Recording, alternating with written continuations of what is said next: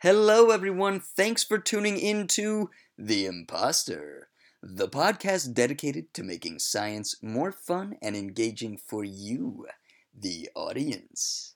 Now, if you're listening to this, that means you've made at least one good decision today, so kudos. This episode of The Imposter is the second one in our series on mating. And today we're going to be talking about different mechanisms that organisms use to mate. What do I mean when I say mechanisms of mating? There's a lot of M's, I know. But quite literally, the actual mechanics of copulation. Or, for you visual learners out there like myself, how a hot dog and donut hole come together and make tiny delicious donut dogs. I really do wish donut dogs was a real thing. Someone out there who's listening, you work on that, alright? Anyway, without any more horrible metaphors, I'm gonna go get some Krispy Kreme, but you all stay put and listen to the intro. So, yeah, you do that thing.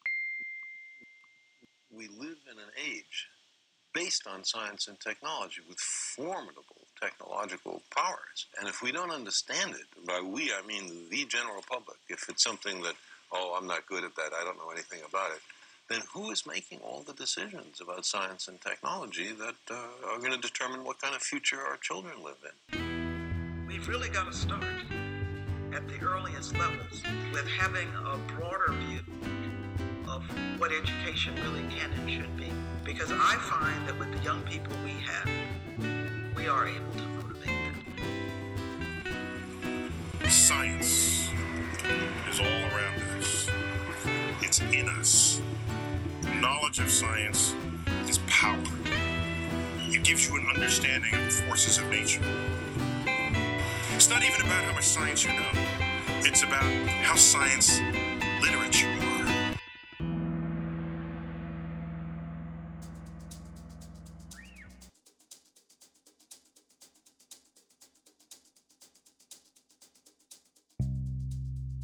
Welcome back, everyone, and thanks again for tuning in to episode number 29 of The Imposter. It is I, your host, Amir Fogel, and as I mentioned in the introduction, today we're going to be taking a look at the different ways plants and animals mate with one another. Now, I know what everyone's thinking. Amir, we all spent our Saturday nights the same way during our youth. We know all about the birds and the bees. Well, my dear, lovely porn watching listeners, I've got news for you. Not all copulation is done the old fashioned way, you know, plug in the socket and whatever. Nay, nay, fair people. In fact, there are many different mechanisms for mating and passing on genes utilized by the diverse inhabitants of this planet. From binary fission and horizontal gene transfers in bacterium, to the fertilizations of plants, to the literal fusing of bodies found in some deep sea fish species. And trust me, that last one only works for those species. I tried it on my girlfriend and she was not impressed at all. Period. Anyway, the point is, there's a lot to learn about sex that your middle school PE teacher didn't tell you. And with that, I reckon we should probably get into it. So let's start at the micro level with our bacterial friends.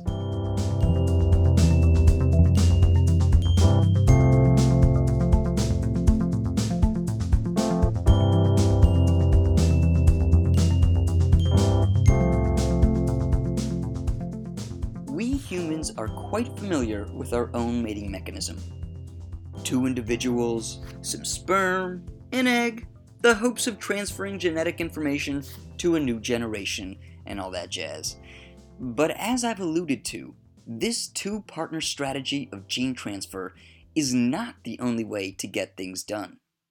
In fact, it would be rude to flaunt our sexuality at our bacterial chums, as they can't really experience the proverbial bedtime quidditch game we have all come to love. But before we dive into bacterial reproduction, we should define a term I might use a few times in this section. Now, some of you might already be familiar with it, so awesome. But for those that aren't, the term is prokaryotes. Prokaryotes are single celled organisms that lack both a nucleus and other internal structures. A great example is bacteria. hence defining it for the section on bacteria. And actually, the Greek translation for prokaryote is actually literally before nucleus. So there you go. Now, as I've previously mentioned, bacteria don't multiply through the conventional mating mechanisms we know. Instead, they pass on their genetic information in a few different ways. The most common way for bacteria to actually produce a new cell is through an asexual process known as binary fission. And asexual meaning no partners are needed. So, when we talk about binary fission, let's imagine we have a bacterial cell. Now, this cell will store its genetic information, all them chromosomes and whatnot, in a form of what looks like a clump of spaghetti. The cell will then make an exact copy of that clump of spaghetti, and once that copy is complete, the cell will start to grow until it reaches probably around, let's say, double its size. And once it reaches the acceptable size, the cell will then split in two, creating a new genetically identical cell, for lack of a better term. This is, in a nutshell, binary fission. If you're looking for a borderline, semi, not really accurate pop cultural visualization, think of that mutant in the third X Men movie, The Last Stand. And I know I already regret using this reference, but this mutant can make duplicates of itself by literally pulling itself apart to create an exact and identical copy. Now, the problem with binary fission is that it doesn't really give much genetic diversity. Actually, any genetic diversity. You might be wondering why a lack in genetic diversity is important in the first place. Well, let's say we have the original bacteria making duplicates of itself, replicating, replicating, replicating until you've got an army of bacteria passing on the same genetic information. This same genetic information including genetic weaknesses. So, if the original bacterium has a sensitivity to, say, penicillin, for example, all of its clones that make up the army of bacteria also share that same sensitivity to penicillin.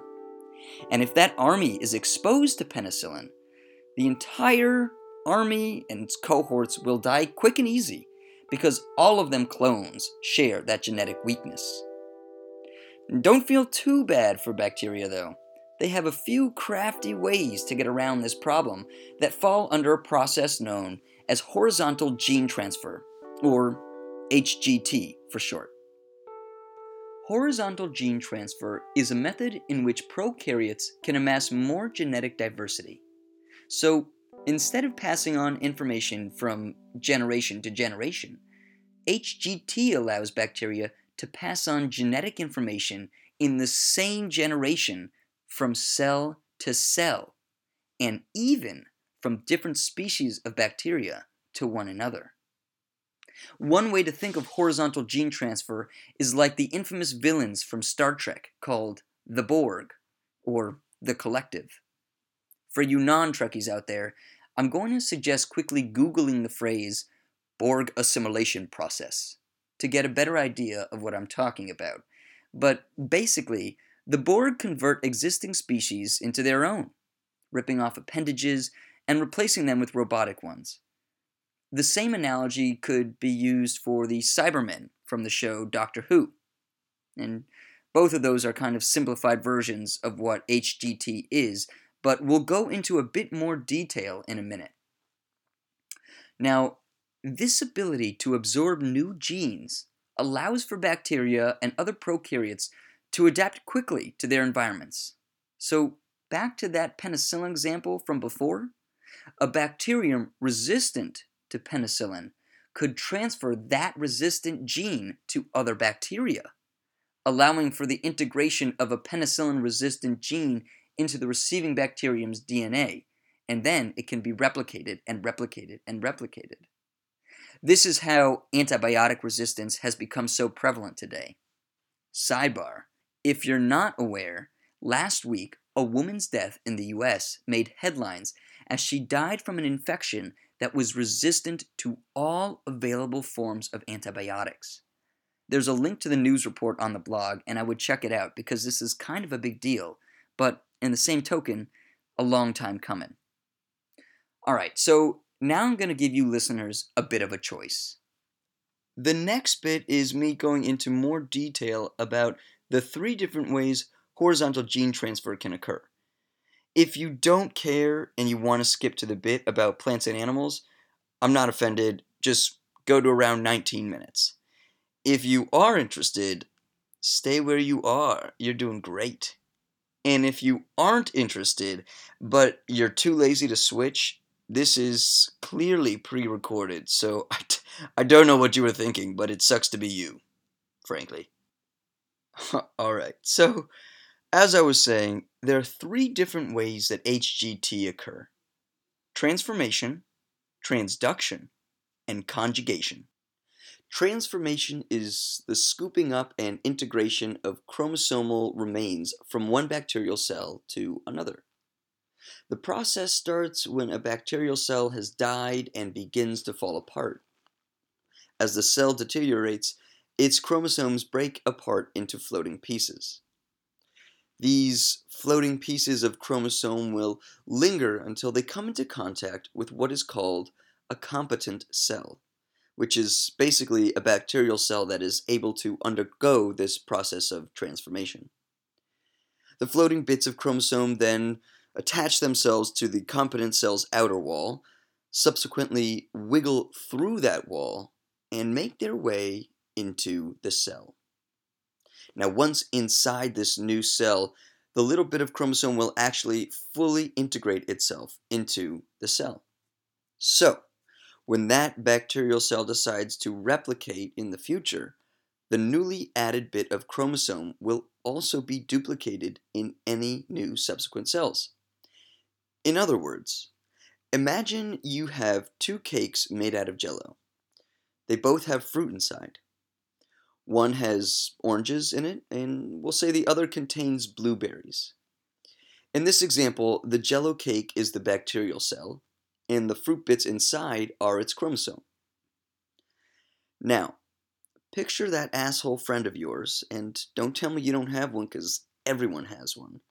That asshole friend comes up behind and smashes the orange jello cake, sending bits of jello bacteria and orange chromosome everywhere.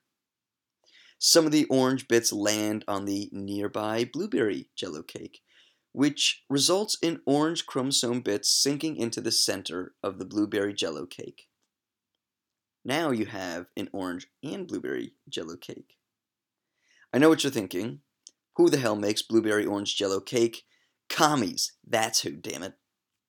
I got nothing else aside from that. But the point is, the blueberry jello has integrated the orange fully like a competent bacterial cell can integrate other genetic information from dead bacterial cells.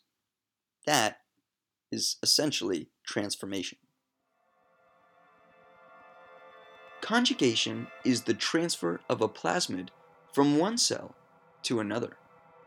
For those wondering, because I certainly was, a plasmid is a double stranded, circular in shape DNA molecule found in bacterial cells and we have to distinguish these are separate from the bacterial chromosome. Now, plasmids generally contain fairly specific genes. So, take, for example, antibiotic resistance. All right, now for you visual learners, let's picture a bacterial cell as a shoebox. And inside this shoebox, we have something that looks like a clump of spaghetti. That's going to be the bacterial chromosomes. Now, what you also have in this shoebox is something that looks like a small bagel, and that is going to be our plasmid. All right. So the conjugation process actually starts when this circular plasmid, this bagel, tells the cell to produce a long protruding tube called a conjugation pilus. This pilus then attaches itself to a nearby cell. Then, in a truly science fiction way. The conjugation pilus will pull this newly attached cell closer and closer and closer like a tractor beam. When the pilus has pulled the lassoed in cell close enough, our plasmid, again this, this bagel in a shoebox, will begin to replicate itself and literally send its copy through the pilus tube into this attached cell. So picture our bagel creating a clone bagel and then sending it into another shoebox through a toilet roll tube. Now, to finish the job of conjugation, the attaching pilus, or tube, will break off, and the end result being a successful transfer of genetic material from one cell to another. So, again, this is one way that bacteria can adapt in antibiotic resistance. By having a bacterial cell with a resistant gene reach out to a neighboring cell and seemingly update its DNA to be resistant. There is actually a bit more to this process, more terms and exceptions that are detailed in links on the blog. So if you are interested, there is a wonderful YouTube I posted that explains all of this fairly well. So go ahead and check it out. Finally, we come to transduction. So, transduction is the transfer of bacterial DNA using viral infections.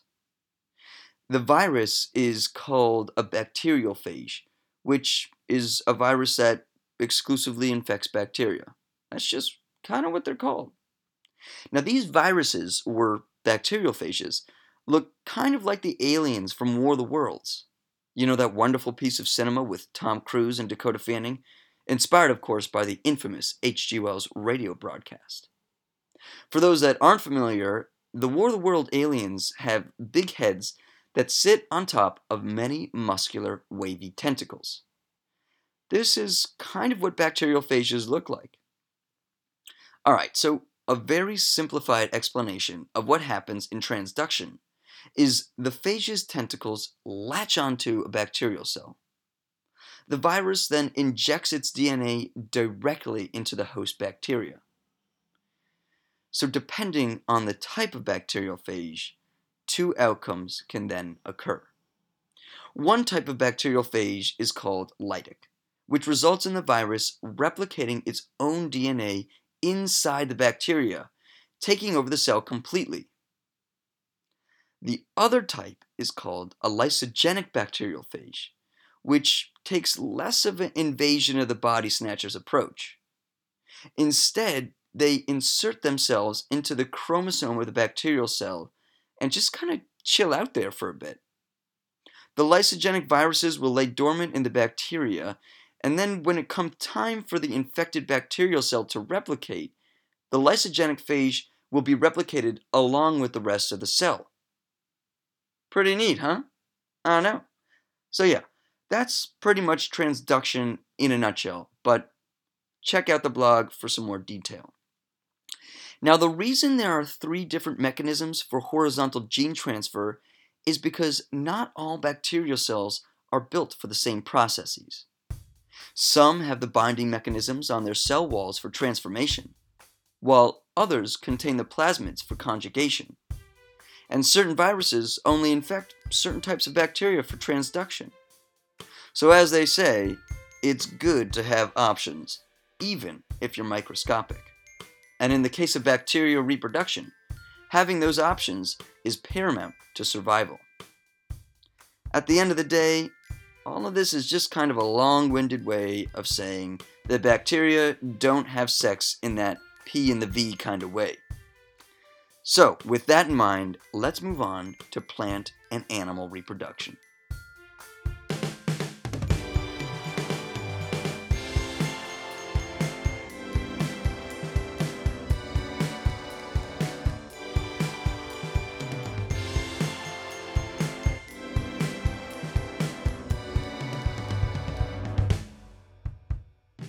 So, we just finished talking about some of the asexual ways in which bacteria can reproduce. Now, we're going to talk about some sexual mechanisms. You know that participatory kind of reproduction? I know you know what I'm talking about, you salty dog. Alright, so uh, let's start with a look at our flora friends.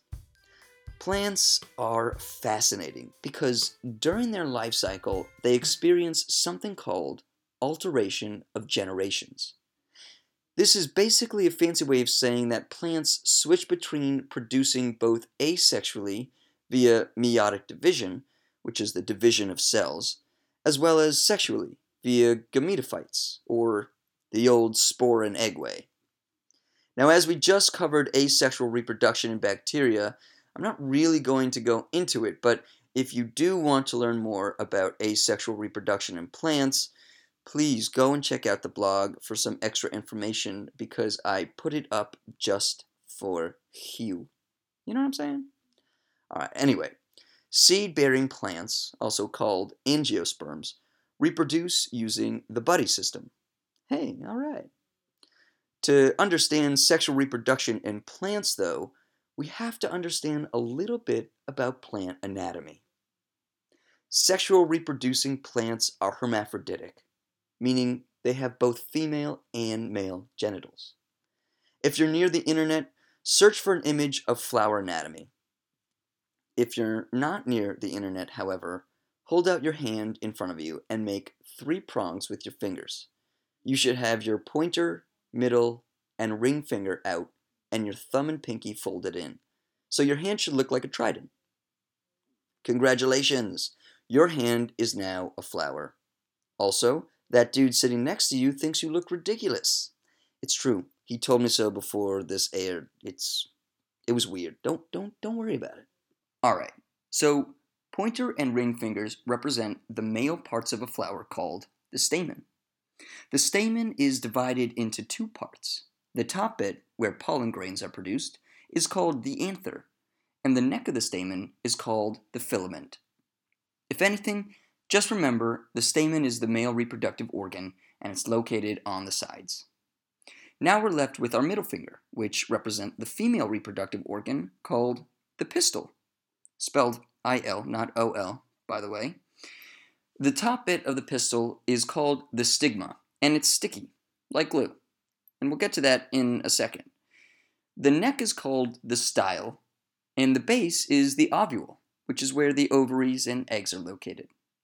Again, all you really need to remember is the female reproductive organ is in the center and called the pistil. Awesome. You can put your hands down now, or keep them up, whatever floats your boat, alright? So the reproduction process starts when the male organs, or stamens, produce male gametophytes, which is essentially sperm.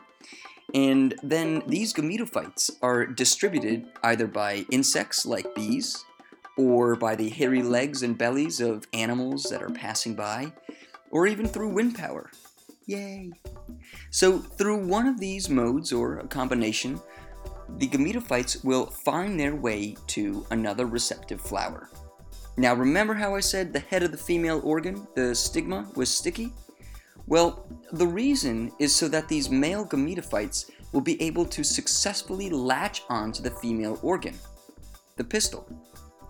Then, after confirming that the correct gametophytes have landed on the correct pistil, and they do this via chemical cues, the male gametophytes will then do that spermy thing and travel down the pistil into the ovule where the eggs are located and fertilize them suckers. This will then, in turn, produce seeds. When the seed is developed and ready to be its own plant, you know, start making a name for itself in the big city of Plantopolis, there are three main ways for plants to disperse their seeds. One way is by making their seeds equipped to be carried away by the wind. A great example of this is with dandelions. Dandelion seeds are those small white feathery balls that were so much fun to kick when you were little, or if you're me, last week. And pretty much every time you kick those balls of feathery seeds, you're actually helping out the dispersal of future dandelion plants. So if you happen to be a dandelion enthusiast, you keep kicking away. Another way that seeds are distributed is through the hitchhiker method. This is when seeds attach themselves onto animals with the hope that they will carry the seed to another location. You see, tiny seeds need a strong start, so having the possibility of less competition for resources in a different location is a worthy enough risk to take. So, If you've ever had a burr stuck in your clothes or the unfortunate pain of having them stab your feet, the bright side is you're helping a plant find a new home. A stinky addition to the hitchhiking method is the internal hitchhiker, aka when animals eat seeds and pippity poop them out later. I would think this is actually pretty good for the seed, as it might get a few more nutrients from the poo, you know, in that fertilizer kind of a way, but hey, what do I know? The last method I came across seems to be a bit less reliable than the first two because chance seems to play a bigger role in the success of seed growth. You see, animals that harvest seeds to eat over the winter months, like birds and squirrels, for example, will bury the seeds either in a tree or underground.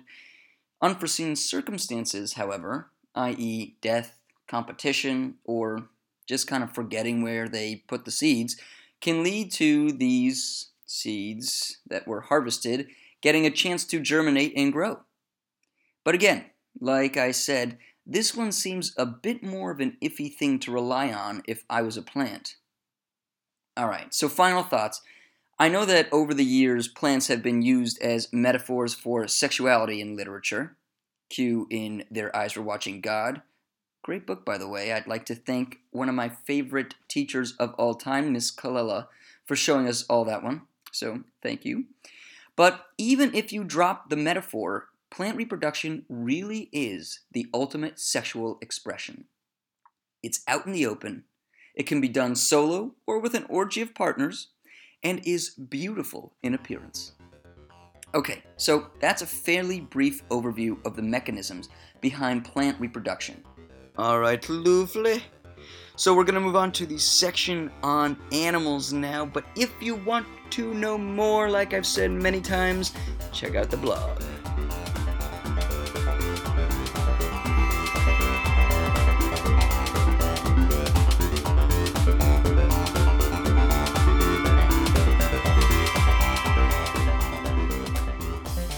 All right, my wonderful listeners, hang in there because we are almost done, I promise. I do realize we haven't had an episode this long in a while, so with that in mind, I'm going to keep this last section brief by giving only one example of animal mating mechanisms, and it will, of course, be an animal in the marine environment because, hey, at the end of the day, it's good to get back to your roots. That said, if you want more examples, check out the blog. So, there's a taxonomic order of bottom dwelling fish known as Lophiiformes though they are more commonly referred to as anglerfish. You might recognize one particular family of anglerfish known as the black sea devil, or by its Latin name, Melanocetidae. This anglerfish had a borderline semi accurate appearance in the 2003 blockbuster hit Finding Nemo. For your reference, it's the fish with the big teeth and the glowing orb attached to its head. Now, I have to say, most things about the life cycle of these fish are fascinating, especially as we don't know much about them because they're deep sea creatures.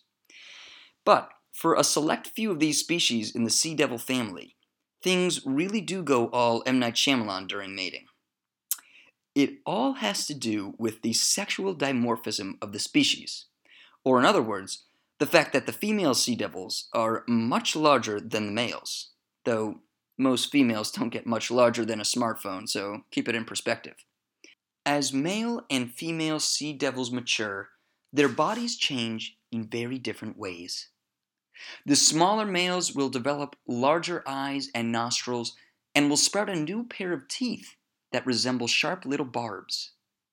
The larger eyes and nostrils are because mature males rely on both sight and olfactory cues, such as pheromones, quite heavily to find suitable mates. Meanwhile, female sea devils mature into that mythical image that lurks in the depths of our consciousness a boxy body with large translucent teeth and a fleshy glowing orb that can dance as if it's a puppet on a string. Upon reaching maturity, it's thought that males begin a race against the clock to either find a mate or meet their maker. When a male does find a female mate, he will use his small barb like teeth to latch onto the female's body like a leech.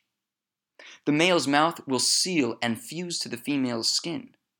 And gradually, the males will, in a sense, dissolve into the females, having both their skin and blood vessels merged together. They will literally experience the atrophy and decay of their eyes, fins, and a few of their internal organs, because frankly, they don't need them anymore. By the end of this process, all that is left of the male is a small lump of pulsating flesh.